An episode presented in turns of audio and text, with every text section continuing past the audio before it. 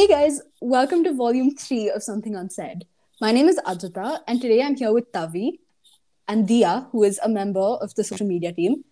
And Sahana is also joining us today, and she's an ex member of Project Kara. Today, we're going to be talking about something that's very near and dear to all of us, and that is mental health and the arts.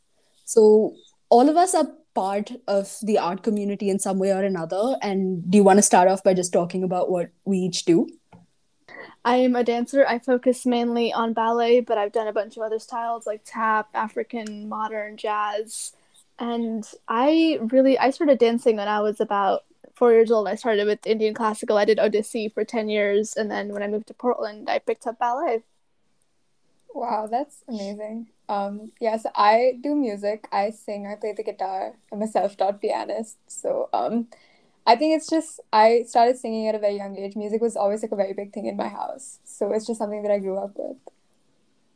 I am a theater kid. I've always loved performing, so I used to do dance and then I went into music. And now I like to do a bit of like musical theater and kind of just do anything that keeps me on stage, honestly. Uh, I do art and I've always done art. It's always been something I loved, and it's something I started taking more seriously when I was in like the eighth grade. And I also do theater, which I started not that long ago, but it's always been something that interests me. So I thought, why not pick it up? Okay, cool. Um, so are you guys planning on taking these forward as professions and doing them seriously, or do you think they're just hobbies for you? Um, I'm definitely planning on doing this professionally. I'm currently in pre-professional training and I hope to hopefully get a contract with a company in about 2 years. So excited for that. um, I think I've always wanted to do it professionally, but I also sort of want to get a degree and do other things just because I think it's like a one in a million chance? Especially when you sort of grow up in a place like India. Like realistically, um, as a Western musician, you have to be um, careful about sort of having a plan B. Mm-hmm.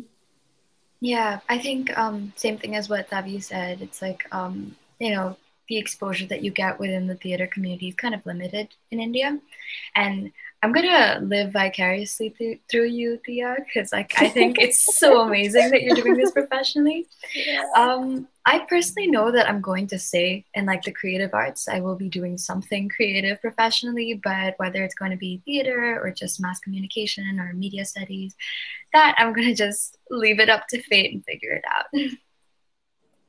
Yeah, I'm. Well, I'm not planning on taking up painting professionally per se. I want to do something in the art and design industry. I've always like loved the film industry, which I guess kind of combines my love for theater into you know my love for art, and I'd like to do something like that, but not necessarily pure arts.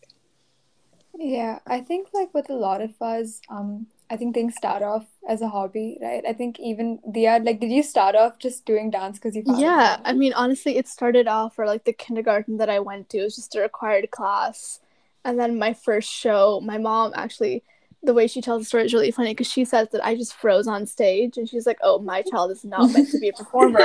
so then my teacher like went to her and was like, "Nope, can you please put her into like dance classes?" And it was just, I just loved doing it. And then, but I think a part of me, even since I was in like first grade, always knew that I I loved it so much I wanted to do it professionally. But it wasn't until because like you said in India the exposure is really hard to kind of go into professionally. It wasn't until I moved here and started actually like training 6 days a week that that mental switch went from hobby to like this is a real possibility I need to take this seriously. That's insane. So do you think um like there was any kind of like pressure or like self-inflicted stress that you had when you were switching from you know just being a hobby to going into it professionally absolutely and I think that's something that we all kind of experience, and that like there's the self-inflicted pressure with even just as a hobby, just to be good at something. But then there's the pressure that you put on yourself because it is going to be your life and it is what's going to make your life. And so you want to be able to make a living off of it. So there's definitely a big change in mentality that I think a lot of artists go through when they make that switch to like I'm this is going to be what I do. Yeah. Yeah. I think there's a lot of pressure also just from the fact that it's you know it's a very uncertain profession to get into especially with like performing arts right? And you have that pressure of okay i need to be really really good to actually be successful and to stand out. So that's another like level of pressure that you have because it's so tough to actually make it. Like tavi you were talking about like Yeah. making it and even sahana you touched upon it as well. But i think that even the idea of like being successful is just so you know so much of it is up to chance so that's another level of stress Because I think adding on that- to your sorry. no, it's okay. I just I think like with especially with things like um performance, right? I mean, see if if I say that I want to do music or you say you want to do dance, there's a lot more that you can do behind the scenes. But as a performer, I've always felt like there's no in between, right? Either you're like really, really, really good and at the top, or you're like struggling to put food on your plate. Yeah. There is Yeah, just there no is no in between with performing. And I think for me as well, um, music started off as like like just a way to express how I was feeling. Like it was an outlet, right? When I was stressed, I used to sit and sing or write, and I think um I really didn't care if I was good or not. Like for me, the pressure switch was like really from like zero to hundred because I think like Sahana's heard me sing like from like six years ago, right? It was not pretty. but um I think it, it's just I think the minute that you do start taking it seriously, for me, like the pressure went from nothing to everything. Mhm. Yeah, and I think like by definition, creative arts are all about like creating, and to even like think about penetrating the market, you have to produce something completely new. So like switching from like just practicing and going with like someone else's art and then trying to make yourself better to like starting something completely by yourself, I think that's also just like a crazy switch. Yeah, for sure. And I think touching on something that other than said and then Sahana, you kind of touched on it too. I think as like dancers and theater kids, you have the additional pressure of roles, performing roles that have been done hundreds of times for years, but you need to do it in a new way, in a fresh way, and make it personable to you, but still stay true to the characters somehow and the story. I think that kind of adds that additional pressure onto a lot of performance artists of like, how do I take this character that's so loved and so well known and then bring something new to it? Yeah, for sure. And like Tavi, you said that once you started taking it seriously, the pressure just like went through the roof, right? And like how it was an outlet for you. And I think that that's something that's probably true for all of us, right? Like we all started loving it because we could express ourselves through it. And it was something that, you know, really helped us show the way we're feeling in a creative way. But I think that doing it professionally kind of makes it lose out on the emotional expression part because there's so much at stake now, and it, you can't just be like, "Oh, this makes me feel happy," or like, you know, this this is something that I was feeling, so I just put it out. Like, there has to be a whole other level of like, okay, how do I make this something that people will like? How do I, you know, it's not just for you It's like anymore. and suddenly it's for other everyone's judging your Yeah. emotional outlet and everyone's Exactly. judging your emotions. Yeah. Yeah. I think like Your emotions have to be worthy of attention. Exactly. I feel like it still is a way of showing emotion. I feel like if it wasn't, we wouldn't be doing it anymore. Mhm. right because sure. it's like like sahana i'm sure that when you're on stage like you still you know feel what you need to feel when you like you know do your lines and stuff like that like i know that when i sing somebody told me that my voice is 70% emotion and 30% talent and that's probably true right so it's it is still like that but i think the way that you look at it like what diya said about like your emotions have to be worthy of attention right? You have to portray your emotions in a way that isn't just for yourself but for everybody watching. Yeah, and it's it's rather paradoxical, you know, like you have to be emotive, but you have to somehow be in, emotive in a way that it actually appeals to people. And like that actually brings me to a whole other like line of conversation. It's like how do you portray yourself in the best way possible? It's like sometimes you have to go through like so many layers of transformation to kind of appeal to like a big audience.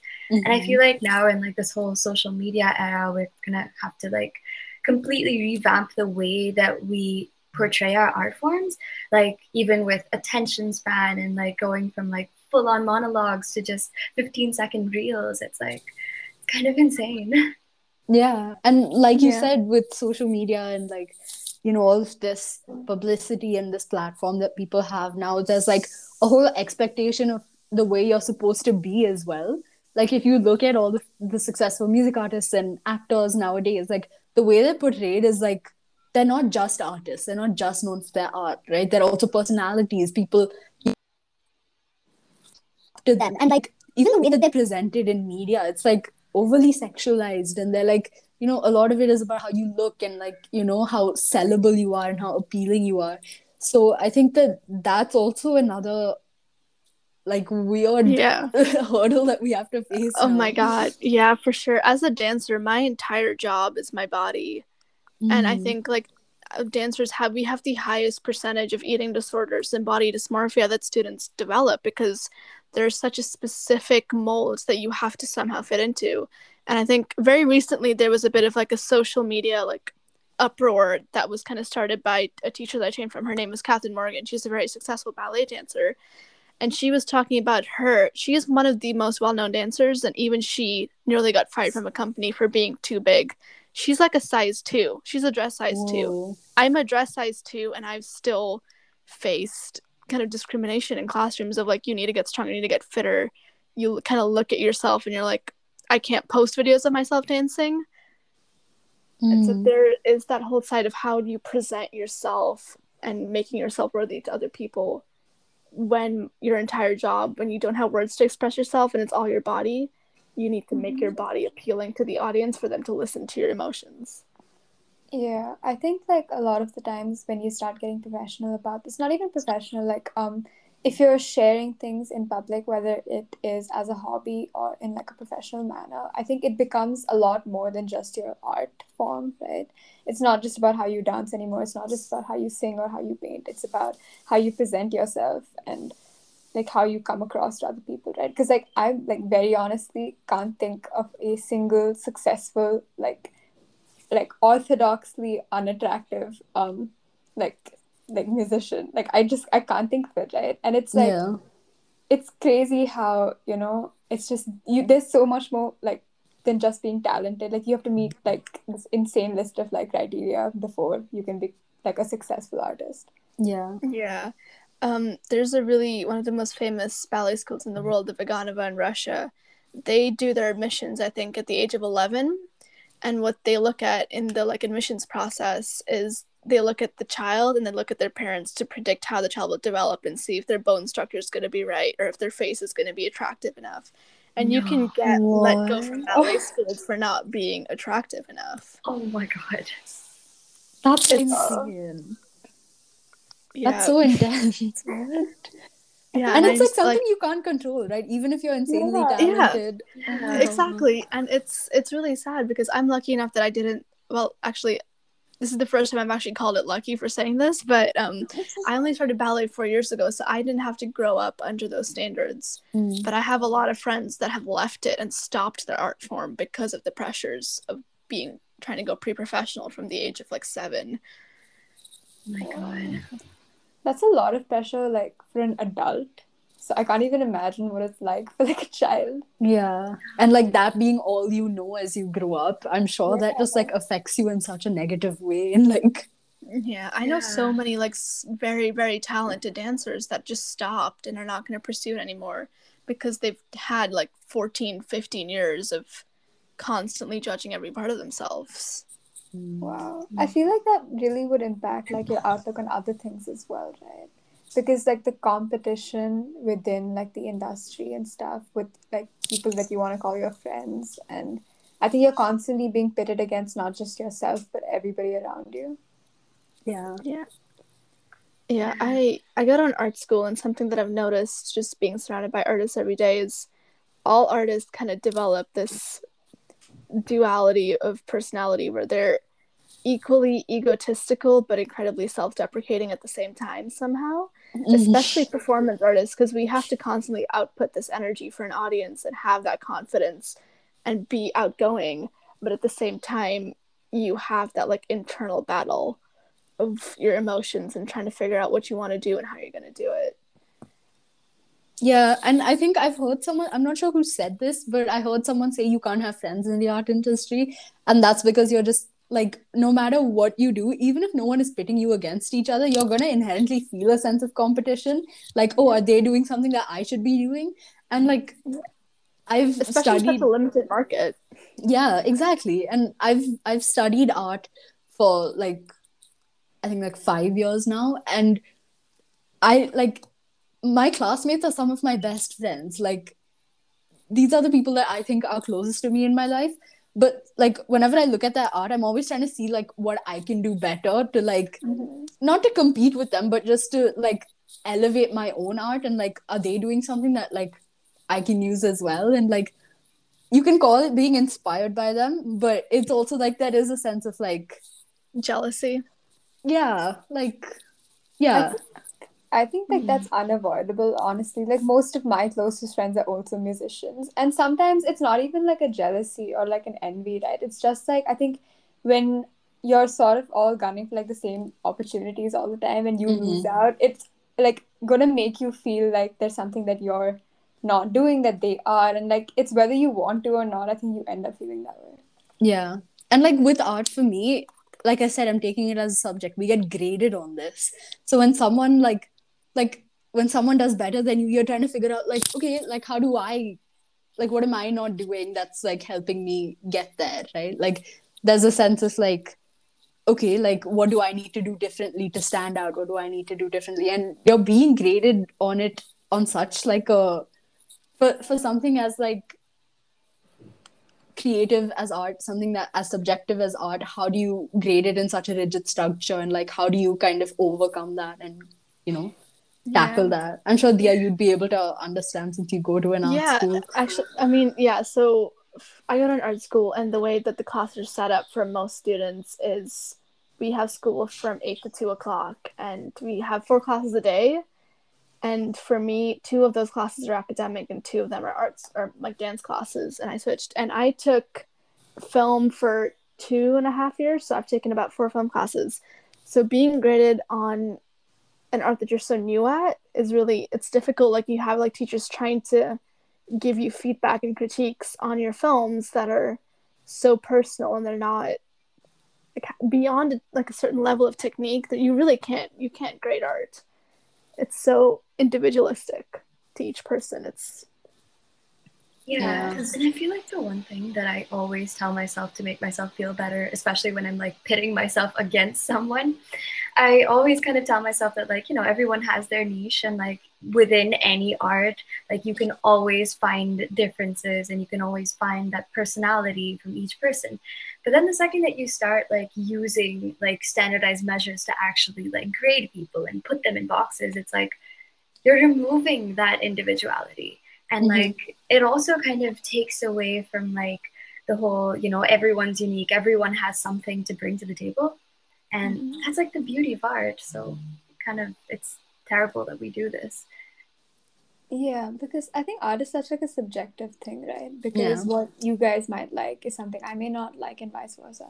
But I think, like Sahana said, right? Um, a lot of art forms, I think you sort of do like with ballet. I'm sure, like there is a standard that you have to uphold, right? So you are within like a box, and you have to stick to it. Like if you step outside, I don't know how that would be received. And even with like music and stuff like that, right? Um, I think I've done one graded exam my entire life. I hated it. I don't plan to do it ever again because it's sort of like you know when um when you're getting graded on something that is so subjective, right? It's how I sound. He may just like the examiner just on the day might not have liked it, right? yeah and Or you also like you could have just had like a sore throat that day and that threw you off it's Exactly. you Yeah. can't I think that's another thing is a lot of art competitions when you look at like the scoring guide and you see there's always always it'll be like artism is one of the scores. How do you score that? How do you score their level of creativity and like their level of Mhm. emotion? Sure, you can score technique technical proficiency, you can score all of that stuff, but how do you give that score? And it's something I've always wondered about the judges. It's like how do you say yes, this person, their emotions are good?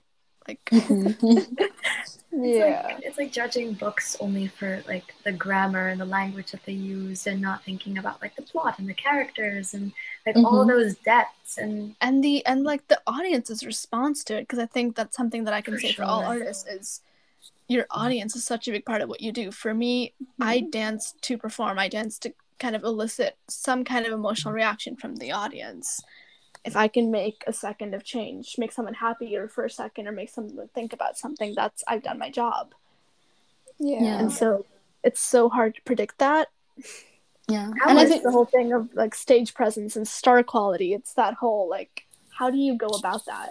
Yeah. And I think it's interesting that you bring that up because the pandemic has affected artists in such a big way. And like you've kind of lost that direct interaction and the presence of the audience and like, you know, being in the same room and sharing the same energy. So that's mm-hmm. also like really affected artists mentally, right? You might not have because performing online is not the same as performing in person, like for sure. So how how have you guys dealt with it and what have you felt during the pandemic?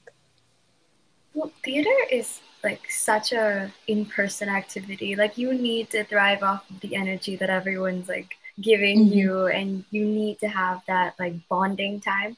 Mhm. And um, at the end of last year, I had to direct a film for my drama school, and it was so crazy and so hard to do because on one hand, I did get really important interactions with people that I wouldn't have got if I was um, in a physical setting, and I had to, I could like actually go with like precise detailing, like you know, put your camera like this, and had to follow them around with like my laptop, you know, using Zoom like throughout all kinds of parts of their house and their communities. So that was interesting and it was different for sure. But on the other hand, it's like I would have really liked to just move your shoulder a little bit down and not spend 15 minutes trying to direct you to that. And you know, I think it's just doing theater in um, a physical setting. You actually like understand the emotions and you understand like why you're doing a scene, and when you can see someone else reacting with you. Um, like in my theater class that we had to do virtually this year, um, I had to perform a duologue with someone, and it was mm-hmm. like this one heavy emotional scene and we were like arguing and everything. And we had to devise like a bunch of different ways to do it virtually. Like i had to slam a book in his face and i had to like pretend to do that and he had to react like a tiktok with like getting the book from his end. And it was so hard. You know it was interesting but i still would have preferred to do that scene in two seconds rather than spending 20 minutes on it Mhm. If you know how to like whack someone with the book over the internet, please teach me your ways. Wow. Yeah, I think that I think like what you said about it being an experience, right? At the end of the day, I think all of us have learned something new throughout the whole thing. Right? Like um I had like a recording set stuff that I hadn't touched before like the pandemic because now it's like, okay, like I can't be on stage, so this is the only way I'm gonna be able to get my music out. But um I think it's just like what we spoke about earlier, right? Like eliciting emotions and stuff. It's hard in person as well to judge how the other person's feeling. But in a way, it's still easier, right? You can, like, if I see someone dancing, and sometimes I think some people, like, you can really feel the emotion of them. And online, that is so much harder, Yeah. it's like, if I Yeah, want you to sure. feel what I'm feeling, like, I, like, I don't know how to do that. Yeah. yeah. I think another part of like, yeah, again, we're all performing artists. We thrive off of the audience's response. And when you have, I'm sure Sahana, you've experienced this, when you have pre recorded shows, you don't get that mental satisfaction of opening night and closing night. Like, I think this year I co directed a satire show and we pre recorded and edited the entire thing. And then it premiered. And I was just sitting there and I'm like, I've worked on the show since October and now it's just over. And there was no kind of closure to the show and have that going through that entire process which i think is mm. probably affecting a lot of like dancers and theater kids and just performers and I think your skill set's vary like crazy when you're like operating virtually. It's like, you know, when you're on stage, you have a certain thing, like a certain rubric to follow. You have to make sure that you're performing and you're giving your all just with your performance and how you're emoting. But um, when it comes to like virtual performances, you have to think about do I mute myself at this time or two seconds later? And um, I had to do a show virtually and like it was live and it was so hard because I wasn't focusing on how I was performing, but rather, um, you know, okay, I have to play the song at this second and I have to make sure that I don't play anything else on my computer at this time. So you have to like go more into the technical side of things. And Tavi, I'm sure like you know how this feels, but like recording music is so much different than like performing on stage. It's Like. You can be such a perfectionist. like you go off for a second and you have to re-record, but if you're on stage, you can kind of get away with it. I get Yeah. that. Yeah, I, you you just know, tell like, yourself that the rest of it was good but yeah. yeah. I think when you record as well, maybe it's just because um so I play with a band, right? And the biggest change for me was not being able to do that. Because um Mm. I mean, unfortunately there's no software that you can like all play together and it lags and it's like horrible. We tried.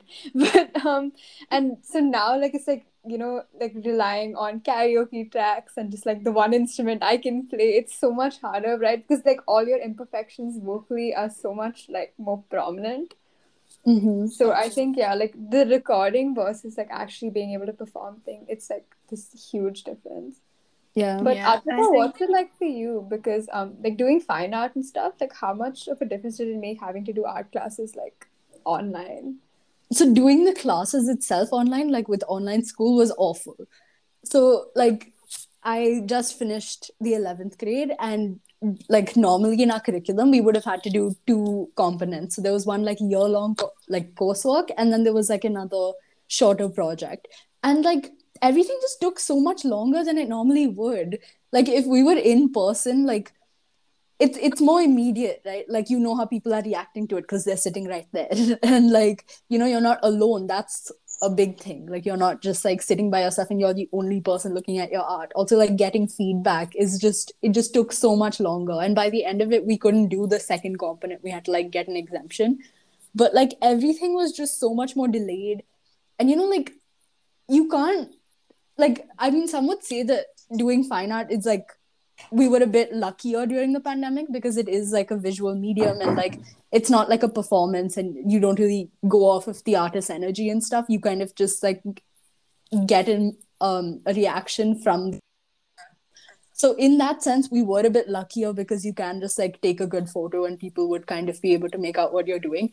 But it's still like i would say it's still different than being there in person because going to museums and galleries is something that i really loved doing before the pandemic and like i did i attended like a virtual art exhibition and it just wasn't the same. Like when you're there in person a you can see like things like the size right? You know how it like scales com- in comparison to you the textures things like that also do contribute in like the way you react to it. So i feel like it just took a layer of complexity off the entire like art world and it was mm-hmm. And, yeah, like, I think and like another another point that you go on go on no, no, go ahead.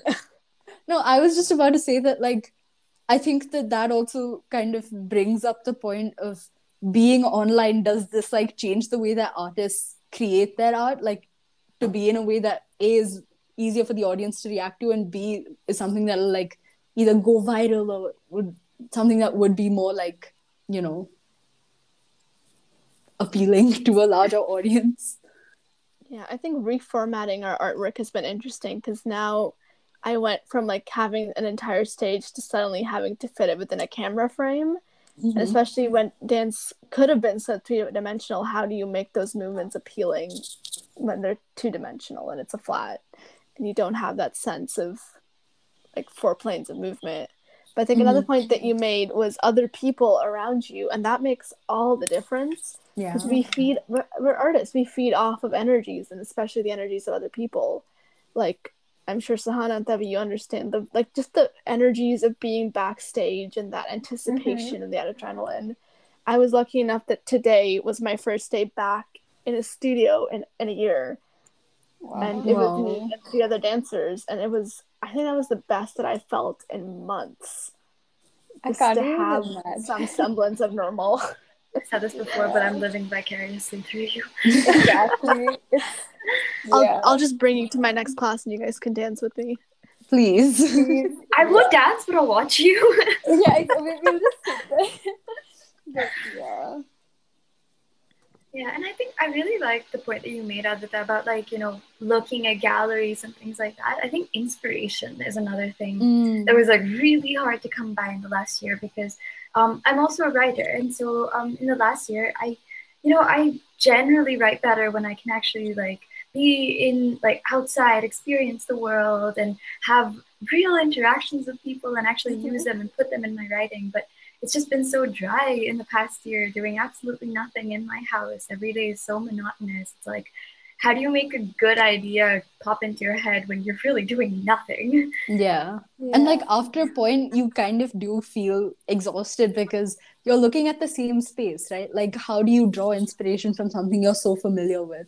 And like, while that could be a source of inf- like inspiration, like you could do something with that, it's just it's not the same as like finding something you've never seen before, and you know, like, oh my god, my horizons have been broadened, and this is an entire new like area for me to explore. Like that feeling is sort of gone. Yeah. Yeah. Um, you mentioned like feeling bored and exhausted. Have you guys kind of experienced like a loss of morale and drive to keep going at your art to the, like through quarantine? Because I know that I've had days where I just cannot bring myself to take class and I'm just like I feel I feel that guilt of like I should be going better, I should be improving, but I've just kind of it just stayed stagnant this entire year. Yeah. Yeah, I think for the first six months of quarantine, I just did not do any music. Like, I stopped writing, I didn't sing. Whatever I was doing was like, you know, there would be like one event at school and someone would be like, hey, can you record something for this? But that was it, just because I could not get myself to do anything. Mm. I think for me it was kind of the opposite because in the gonna big yeah in the beginning of quarantine I was feeling really like motivated and inspired and I was like oh my god I have all of this time all of a sudden I can finally do what I've been wanting to do and like I kind of went crazy in the first like three months of quarantine. Mm-hmm. I made like three giant murals in my house. I like, you know, I, I did a bunch of stuff. I made like, I was making a lot of work, okay, and I was really excited about it. But then, like, I don't know if it was because school, of school starting or what it was, but after a point, I was just like, no, I, I can't be asked. Like, I'm not doing that. And I kind of just stopped and, you know, I'm trying There's to get definitely back a bit of a slow burn with the Mm. exhaustion because it started out of like oh i need to stay in shape. I need to keep my like the movements in my body so that when i when i can get back in the studio. And at that time i was ridiculously optimistic. And i was like when i'll get back in the studio in like a couple months right? And then it just kind of like slowly builds up on you and you just kind of slowly lose that energy and like sahana mentioned it's so hard to come by the inspiration to keep going and find that new kind of wave of energy and light yeah. Yeah, I think like um for me as well, like I do agree with that because I think once you have like a turning point, there's a lot that I think I learned through just being at home as well. Like things like um I was never very good at like doing my own harmonies and stuff and like recording, which is like a big part of music, right? But I think like being stuck at home, so even though you know you can't be on stage and stuff, I feel like once you get yourself out of that loop of, you know, feeling mm-hmm. sad and upset and you know the whole self-pity cycle that I think everyone has gone on at some point. Mm-hmm. so I think once you snap out of that, I think you learn, and I I personally learned a lot as well, just like you know being stuck at home. Yeah. I think from like a different perspective, I I learned a lot like about myself and appreciating myself, and like a lot of self love happen because I think um you know listening to your own voice and recording and like noticing those um mistakes and then re-recording and then learning to appreciate even like the minor flaws that only you can probably detect and um, you know watching self tapes of me performing and like actually um, figuring out that it doesn't really matter how I look when I'm performing. It's how my face is bending into like different emotions, and it's not so much about like the superficial beauty aspect. And I think those things I really did learn from. I have a lot of respect for you for being able to appreciate your flaws. That's something It was hard. It was Yeah, hard. I watch back videos. I, I film every single practice session that I do so I can watch back, and it is the hardest experience of my life because I know that it's important, but watching yourself and picking out every single small flaw, like Mhm. c- props to you for getting to a point where you can appreciate that because that's so important. Mm-hmm. Yeah. For sure. Well, on that very positive note, I think we should end today's episode. Um, thank you guys for listening and check out our socials at project.kara and our website, and we'll see you in the next episode.